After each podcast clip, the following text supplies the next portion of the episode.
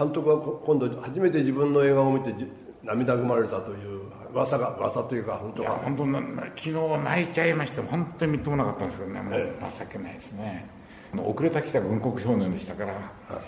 い、なんかそういうところに触れるとこがあるんですね。かねてからお目にかかりたかったという宮崎監督の熱烈なオファーにより実現した今回の対談は宮崎監督最新作「風立ちぬ」で描かれている昭和史をたどりつつ日本の行く末を考える7時間余りに及ぶものとなりました。やっぱり親父が生きた昭和を書かなきゃいけないでもでも国日本の昭和なんです。そうですね、えー、鈴木敏夫のジブリ汗まみれ。半藤和俊と宮崎駿の腰抜け愛国談義。お楽しみください、えー、映画を拝見しました。私は実は本当に正直なので、はい、宮崎さんこれからの宮崎さん大変じゃないかと。今までの宮崎さんと全然違うと言いますか大人が相手の映画をお作りになったと。かなり成人した人たちを対象にした作りになったという感じは抱いたんですが今までのようないわゆる子供さん向きのファンタジーって言いますか、あの世界からボンと抜け出した。という感じをちょっと抱きましてね。これはこの先宮崎さんいや。この先はもうないから大丈夫だ。いやあのそんなことない私まだあのまだ現役でやってますいやなんですけどあのアニメーションはやっぱり机に向かってウェーってやってなきゃいけない作業ですから、ええ、それ同じことをもうやるのはやめた方がいいなと思うんです。周りに迷惑がかかるだけだと思いますから、ええ、実はファンタジーが今ものすごく作りにくいんです。ははえこれやっぱりあの3.11の後というような。えでもあの映画を企画してやってる最中に3.11が来たんです。それで震災のあの絵本って言いまして、ええ、その絵を描いてこういうものを作るっていうのを書き終えた頃にちょうど震災来ましてね。そうですか。これは本当にどうしようかと思ったんですけど、うん、あのパニック映画として作ったわけじゃないんで、うん、だからこのまま作ろうっていうふうにこう思ったんですがあのスタッフの中にはその地震のシーンを見たくないっていうふうにまず言いましたけど今はちょっと変わってるかもしれませんねあのあの時点ではそうですね。そうですね、えー、あのでも一角とも変えないでそのままやりました。そうですか、ね、いや実は私もあの東京大空襲受けてますから、はい、あの東京大空襲の、まあ、あの時14歳と何ヶ月ですけどももうもうすぐ15になる時なんですがそんな子供でしたけども自分のうちの焼け跡で見た光景っていうのは、ほら終始もう刻みつかれて忘れないんですね、ですからあの3.11の時のあの津波の後を見た時またもう一遍見たらまたというふうに思いましたけどね。今度のあの映画を見て関東大震災もう宮崎さんがもものすごく丁寧にお作りになってると。いう一番ひどいところは書いてないないですから、えまああのえ本当は本当ひどいところありますけどね、えだからその外側ですからね、えそれで、まあ、父親から聞いた話とかそのものの体験でそんなにちょっと調べましたけど、えその本当そのへりのところに。いやいやそうでもなくてあれ。でも堀越二郎氏はですねその時は実はまだ大学生じゃなくて、あそこにいたかどうかは怪しいもんなんですよね。まだあの藤岡の方いたでしょうかね、ええ、それ分からないんですけど、え評伝として作ろうとは思わなかったもんですからややはり昭和描くには関東大震災をから始めないとダメなんじゃないかと思ってああいうふうにしてしまったんです。いやあのあれは本当にあの出だしとしてはものすごい印象深くスタートが始まったと分かりますね。でも。芥川龍之介も堀達夫も、あの震災に遭ってますよね。なってますね、堀達夫さん特にはお母さん、えー、お母さん亡くして。亡くしてますよね。で自分の父親もそうですから、えー同じ世代です。ちょっと上ですけどね、えー、そうするとやっぱり震災を描かないと。もうすごかったようですけどね。もう、夜中呼び交う声が人を探す声が響いてたなんかそうだったみたいですね。で2日間母親のあの話では2日間山にあそうでしょう。そう言ってましたね、えー、宮崎さんのお母さんはあの時はどうなってたんですか？これは、えーと山梨の農家のってて、はい、その時はまだ山梨にいたと思います。本当大震災の時山梨ええ山梨で。大震災に会ってません。あの父が9歳の時ですから、はい、えー、と母親の方が年上なんで、うん、僕も年上と結婚するって言った時におふくろは文句言わなかったのは自分が年上だったからと思うんですけどあの就職する時に戸籍謄本を取った。ら、はいはい、全部あからあからさまになって親父にも最初の奥さんがいたと。かれ学生結婚なんですあそうですか。で生きるの死ぬのって大騒ぎしてまとまって1年も経たないうちに結核なくなっちゃって。でもうあんなに大恋愛したんだからもう周りが心配したんだそうですけど大丈夫だろうかって。そしたら1年も経たないうちに僕らのおふくろと恋愛結婚したってんでこう周りがのけぞったっていう。そういう男なんいくらか大変失礼なこと言うよ、ええ、堀達夫も出と似てますね。堀達夫もあれ実はあれ実の親はそうですね、ええ違いますね。違うんですよね、あれ。大変ですね。こんなことは詮索するのはいけないんですが、最初のその奥さんの間には子供さんいなかった。いなかったんです。1年も持たないで結核なくなっちゃった。あそうですか。で自分の結核が移ったんだっていうふうに言ってましたけどね。父も結核やってますから。じゃあ本当堀達夫と一緒なんですよ。あの頃結核だらけなんですよ、ね、結核だらけなんですよ。すごいんですいや僕もですから堀達夫と堀越二郎と自分の父親を混ぜて映画を作ってしまったもんですからそこら辺が見境なくなってましてもでも父親はこういろいろ喧嘩もしましたけどやっぱり好きですね。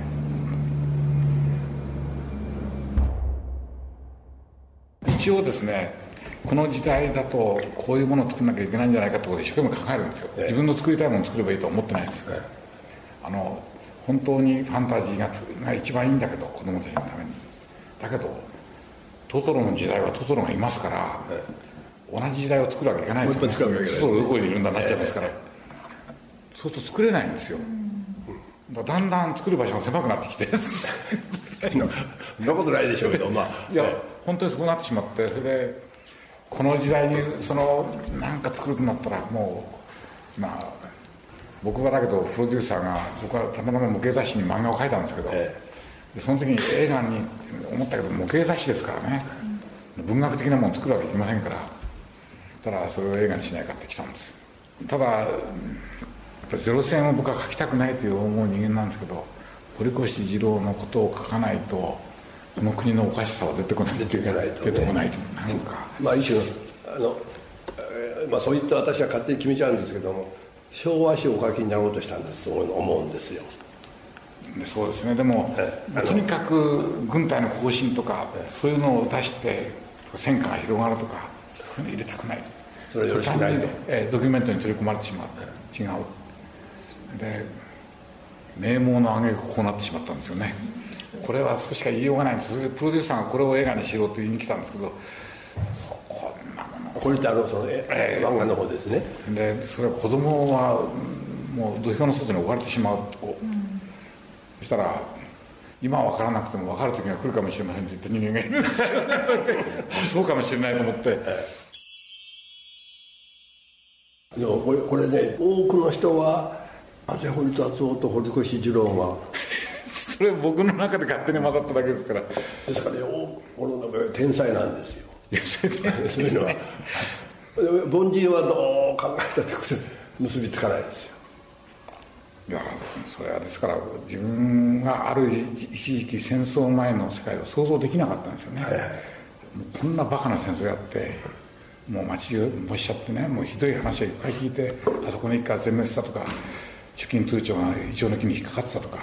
そんな話だらけのとこでね。中国行ってひどいことやって南方行ってひどいことやって日本の兵隊を餓死してニューイヤーのも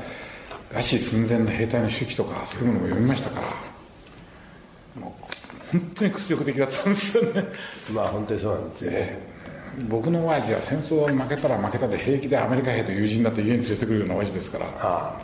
その時僕は4歳だったはずなんですけど日の丸がついてる飛行機を隠しましたよねもうあそうですか。アメリカ兵が来る。からとなんでそんなこと思ったんだろうと記憶にないんですけどね。そういうだからその戦争前の記憶にない世界は灰色にしか思えなかったんですところが親父はいやいい時代だったって 浅草は良かったとか。いやいやこれゼロ戦がそのものが昭和10年からスタートですけど、昭和12年からスタートですね、古達夫さんのこの風立ちぬも完結したのは昭和12年なんですだからゼロ戦と一緒なんですよ。でこの昭和12年とは、まあ、日中戦争始まった年ですけども、あのいわゆる GDP っていうんですか、あの国民総生産でいうと多分近代日本最高に上がった時なんですよね、ですから非常にねあのある意味でその日本はいい日本だったんですよ。あの頃は、うん、本当はねだいぶ裏側では軍部がこうやってきまして、二六事件の後ですからねもう軍部がガチガチややりだしたんですけどもそういうものを知らないでいる私たちの庶民たちは実にいい時代を謳歌してたと。私なんか2回も結婚してるんですからね。両方とも大恋愛結婚だった羨ましい話ですよね。だからそういう意味ではいい時代だと思いますよね。そうだったんですね。それが僕には分かんなかったんですええあのまあ私は12年と7つぐらいですから知りませんけどもただまあ私たち悪ガキにはこんなに楽しい時代はなかったんですよ。どうもそのご本読むつもり原っぱはたくさんありますしね,、えー、えー、ですからそういう意味じゃそんなにひどひどい日本だとはつい思ってませんでしたけどね子供ってのは。そういう僕も戦後の戦後に物心つきましたから、えー、そのまあそれは苦労したんだっておふくろは言いましたけどでも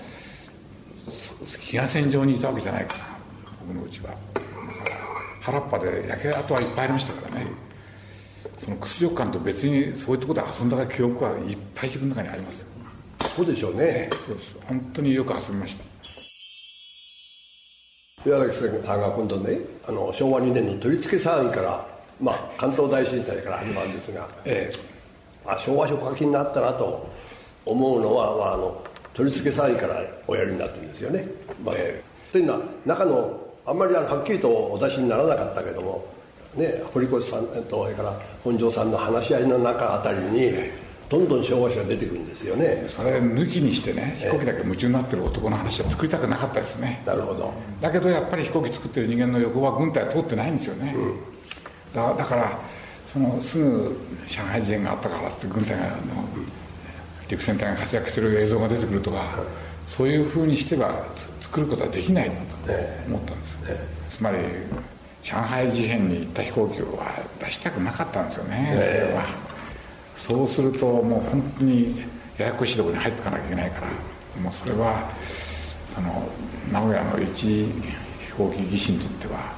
ニュースは聞いてても実に肉眼で見たもんじゃないと思いましたから彼は真面目に毎日設計事務所に行っていろいろやってたんだろう違いないと思ったんですから。そういうふうに限定したんです。つまり自分の親父ですよね。親父、はい、世界がいろいろ動いてても何も関心持ってない、えあそこの娘が可愛いとかね、えあっちがいいとかあそこが安いとかね。当時の日本人みんなそうなんですよね。その、えー、刹那的なんですよまさに。本当それでそういうふうにやらないと書けないと思ったんですだからドキュメントはやってくださってる人がいっぱいいますから、やっぱり親父が生きた昭和を書かなきゃいけないでもでもやっぱり一応昭和なんですよねそうですね昭和ですね。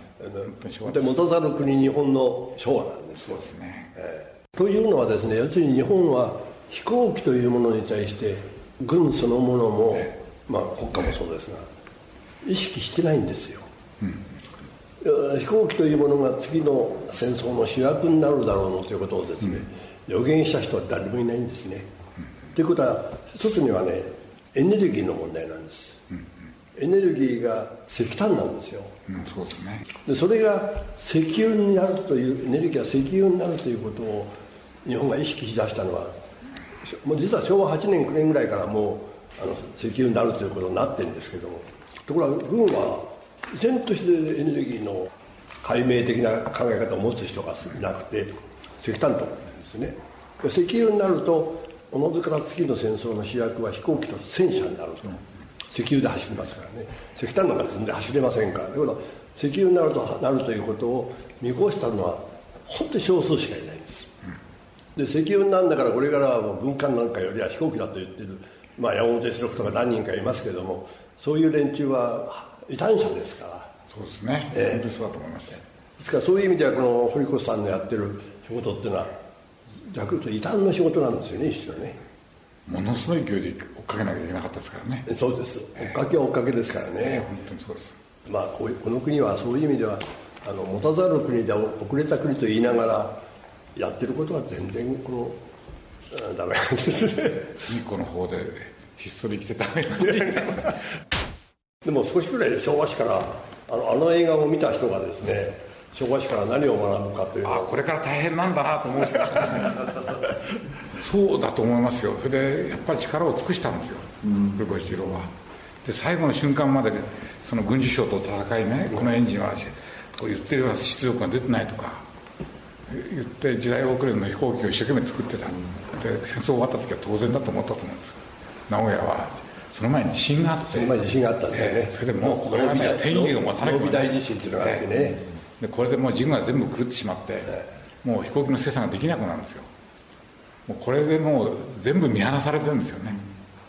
そういうことも中にいた人ですから。だからその時に何を学ぶかって言ったら負け戦の時は負け戦まあ、中で一生懸命生きる一番分かりやすいのはね今の人たち初めてみんな見てへえって思ってるのはねあのゼロ戦のあれをあのあそこへ運ぶ時にね牛で運びますよね牛。牛牛車でね。あれがね一番象徴的なんですよね。そうです。面白いですね。つまりあれが日本の国力なんですよね。そうですね、えー、ですからああいうものをしっかりとあの分かってなきゃいけないんだけどもあまあ分かってない。今もって分かってないですね。うんだからやっぱり資源のない国で知恵でやっていくしかない。その時に水と植物っていうのは日本にとって大変な資源なんだらしいです。その古い DNA を保存してるっていう意味では植物の日本の自然っていうのは大したもんだそうです。いや僕は分かりませんけど。自然だけは大したもんなんですよね。それ持ってるっていうのはね砂漠しかないところに比べたらはるかにいいですよね。ここにこのアトリエ立った時にその木を切らないで済むように立ったんです。で10年ちょっとですけど、こんな高くなっちゃうんですよ、こんなに緑の中に覆われてしまったんですだから日本って木を植えりゃ簡単に育つんだと。木を植えましょうじゃなくて木を植える地面をよこせってそうなんですよね、そうなんです、本当にそうすればねあっという間に緑も。う育つんですよね。育つんです。本当にすごいです。で若い時はね木切るなと思ったんだけど木は植えられると思うようになったんです僕は。年を取ってきたら地面さえくれればいくらでも植えられるってこう高いんですね地面が。宮崎さんは盛んにこの国はどうなるでしょうという僕はいっぱい聞かれるんですよ、でやたらに不安だ不安だって若い人が言うんですよね、そんなこと元気で健康で働く気があれば大丈夫だってこう僕は言うんです。言うんですそれしかないだろうってこうでも大丈夫ですか本当に。これ私が聞くわけじゃないけどそれはですねまあ過疎地がいっぱいできてでも過疎になりきったら今度入ってくる人間たちが出てくると思いますよ。で食い物なくなったら農業やりますよ。それはありますよね。人数が減ると思いますけどだから年金のためにね子供を産まなきゃいけないの絶対発想やめた方がいいですよね。これは本当にこの発想はこの発想は何なんでしょうか、ね、何でしょうね。本当に馬鹿げた発想ですよね。馬鹿げた発想ですよね、えー、違いますね。それよりお前子供産めって言いますけどそれセクハラですって違うってこうまっとうな年寄りの忠告だと僕は言ってるんですけどだから不安だったら子供を抱えた方がちゃんと生きられる。あこれ将来に託すために子供を抱えなきゃダメなんです、ええ、そう思います僕は、えー、本当にそう思います、それしか言えないけどだけどやっぱり着るものも食うものも作ってないとなるとこの3本100円のバナナ一体誰が作ってんだっていうよその人が作ってるんですよ。そうよその人。だから資源がない国だって発想はないですよね。ないです。それおかしいですよね。この国はだから自分の国がいかに貧しい国であって持たざる国かという発想がそうですね。昔からないんですよね。エネルギーというの問題はこれあの日本人はあんまり意識しないんですよね。困ったことで。だから昭和史の中であそこでエネルギーの大転換があってあの石石炭が油になったという時にものすごく転換があったのをこれ全く日本人知らないで、あのおっしゃったんですね。で今も同じなんですね。あのなんかねこれ大転換しなきゃいけない時になんかできないんですよ。そうですね、ええ、また原発戻そうとか、ね、原発戻そうなんてね。役所がまた息を吹き返して、まあ、あれがね本当に何を考えてるのかと思いますけどね。僕もあの原発の時はね旧軍とちっとも関わってないと思って吐きがしてましたね、私ちょっとねあの最近思ってるんですけどね例えばあの尖閣問題があれを棚上げした方がいいと、私もそう思うんですけどね棚上げしたらその将来残るじゃねえかと。ずっと残るじゃねえかというけど、30年も経てば多分世界は国境がなくなる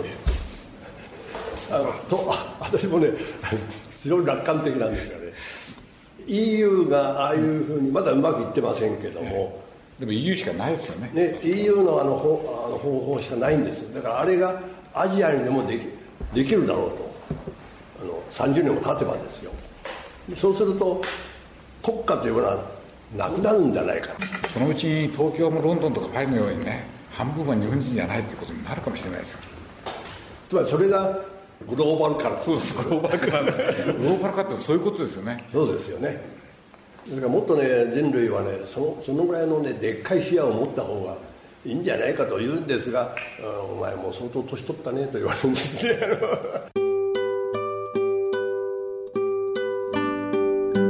どんなに滅裂となってもね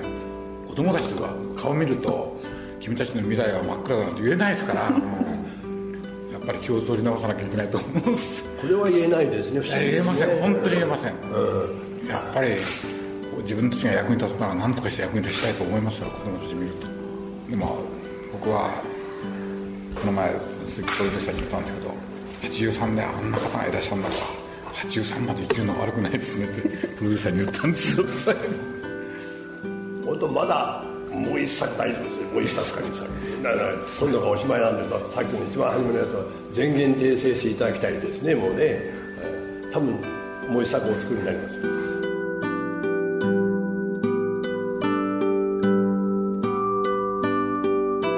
鈴木敏夫のジブリ汗まみれ。この番組はウォルト・ディズニー・スタジオ・ジャパン。町のホットステーションローソン。アサヒ飲料。日清製粉グループ。立ち止まらない保険 MS&AD 三井住友海上。au の提供でお送りしました。